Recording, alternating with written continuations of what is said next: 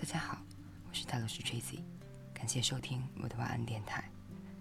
下面分享这篇文章：该用什么心态面对不喜欢的工作？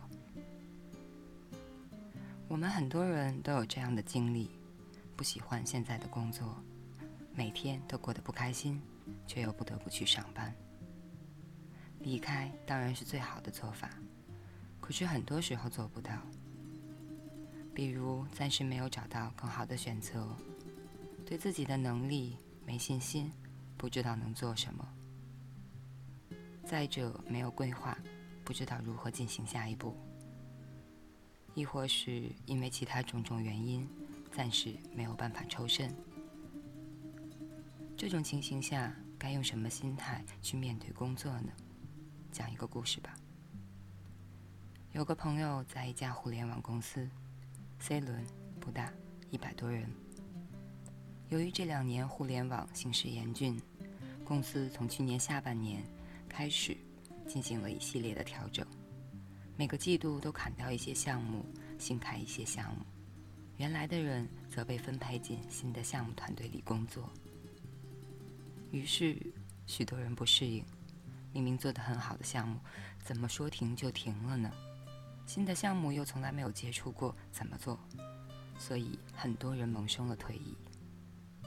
只有他不但没走，还一边卖力的做规划、做方案，一边挨个给大家做工作，硬生生的一个人稳定下了部门的军心。后来我私下跟他聊天的时候，他说：“其实很多人私下问他，调整太频繁，做的事情一直在变。”并不是一件好事，你为什么不走？我问，你是怎么说服他们的？他笑道：“怎么不是好事了？在一个团队里，有空间和机会让你一直去接触新的东西，尝试没有做过的事情，难道还不够好吗？”说到底，无论什么项目，什么职位。锻炼和成长的能力都是共通的，因为一个人的能力就那么几项。而现在，你可以把你的能力拓展到更多的领域，完善所有的知识结构和做事方式，这还不是好事吗？他这种心态可见一斑。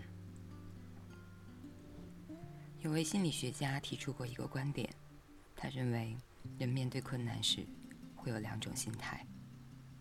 一种认为自己的能力和天赋是固定的，一切的困难和挑战都是对自己的测验，通不过就说明自己的能力有问题，这称为固定心态。另一种则认为能力是可以通过后天不断提高加强的，他们喜欢失败，因为失败可以带给自己更多的经验和教训，让自己得到成长，这称为成长心态。如果你不喜欢手头的工作，我当然不会要告诉你喜欢你的工作吧，这太虚伪了。但我想说的是，不要把工作看得太重，尤其不要把工作跟生活混淆。不要觉得每天八小时工作特别难熬，它是提高你自己能力、得到成长的最好的方式。无论什么样的工作，它给你提供的都是一个完整的实践环境。你所有学到的知识、技能都可以应用到工作中，获得检验和实践。另一方面，工作会使你接触到之前没有接触到的事物，了解社会上各种事物的实际流程，而这些都是你去学习、吸收、弄懂他们背后的逻辑和原理的机会。简而言之。工作可以使你真正看到自己的能力的边界，又能为你揭开许多你从未想到的东西。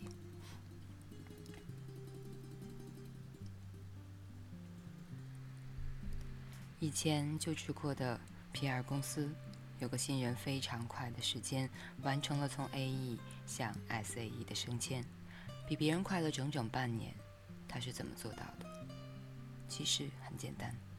他刚接手的工作跟其他人一样，就是做数据的录入和整理，又无聊又繁琐。但是，他没有仅仅按照上级的指示去进行重复的填数据工作，而是会去思考这些表格为什么要这样设计，这这样设计是不是最合理的，如何改进才能够更好的呈现有效的信息呢？过了两个月，他深入自学了 Excel，摸透了这些数据，重新设计了一个表格模板。将之前复杂的多个文件简化成了一个，一下子减轻了三分之一的工作量。再单调、再无聊的工作，就算只是录入数据，也藏着很多可以挖藏的机会。永远不要觉得你的工作足够简单了，只有当你已经成为这个领域的专家，你才有资格说它足够简单。而在这个过程中，有非常多的内容可以去学习，只是经常被我们忽略了而已。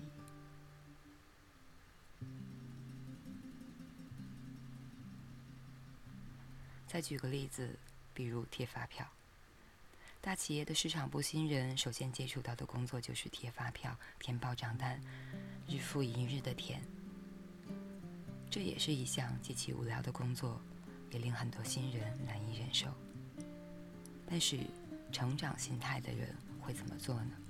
他们也会思考诸如以下几点：为什么要贴发票？报税的流程和规定是怎样的？什么样的发票可以用，什么不能用？来源和渠道有哪些？如果凑不齐的话，有没有其他的方式可以解决这个问题？哪些方法更靠谱呢？等等等等。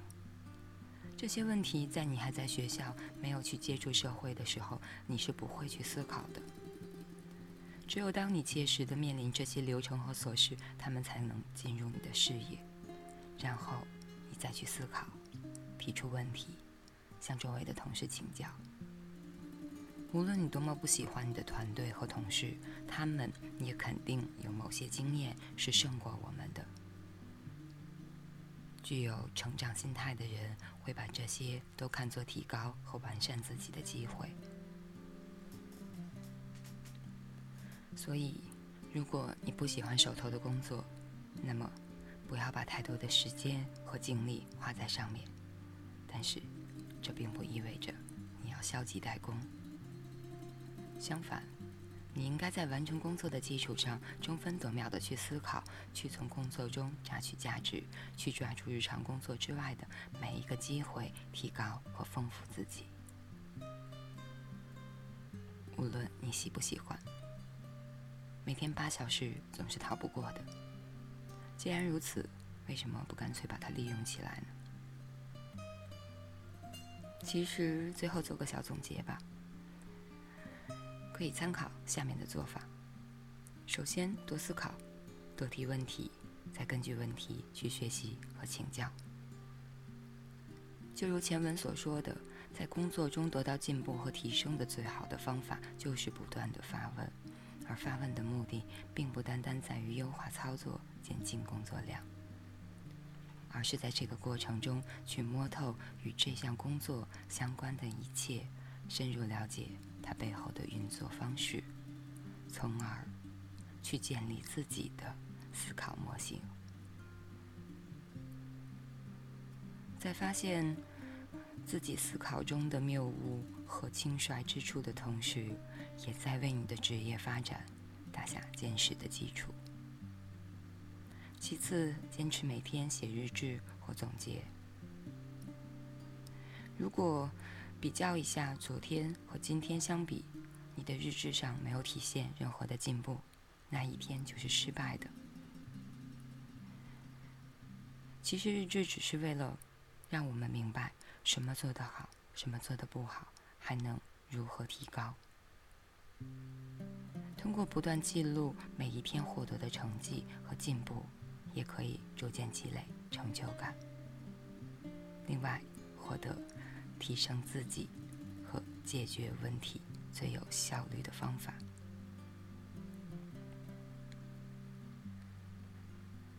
第三，每天留出一段黄金时间，让自己独处、思考和学习。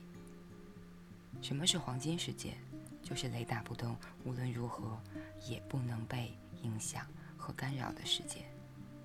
它可以是一个小时、两个小时，也可以是上班前的早晨，或者入睡前。根据每个人的实际情况而定，留出黄金时间的意义是，你可以在这段时间里好好思考：我的规划是什么？为了实现我的规划，我又该采取怎样的行动？人永远是需要有规划的，只有朝着自己设定好的目标去努力，你的时间才不会白费，你所有的努力才有意义。所以，如果现在，你只是不喜欢你的工作，但是不知道如何摆脱它，也不知道你需要做什么。那么，请在每天的黄金时间里好好思考思考这个问题。十年后，我想成为一个怎么样的人？挑出那个令你最向往的途径，把它分解成为，比如。为了成为这样的人，我需要进入什么样的行业，学到什么样的程度，学习到了什么样的东西。如果在这个过程中遇不到任何不懂的地方，比如对行业有任何障碍和疑惑，把它记下来，去问这个行业相关的人，或者去翻找资料，去弄懂他们。将其彻底贯穿成一条线。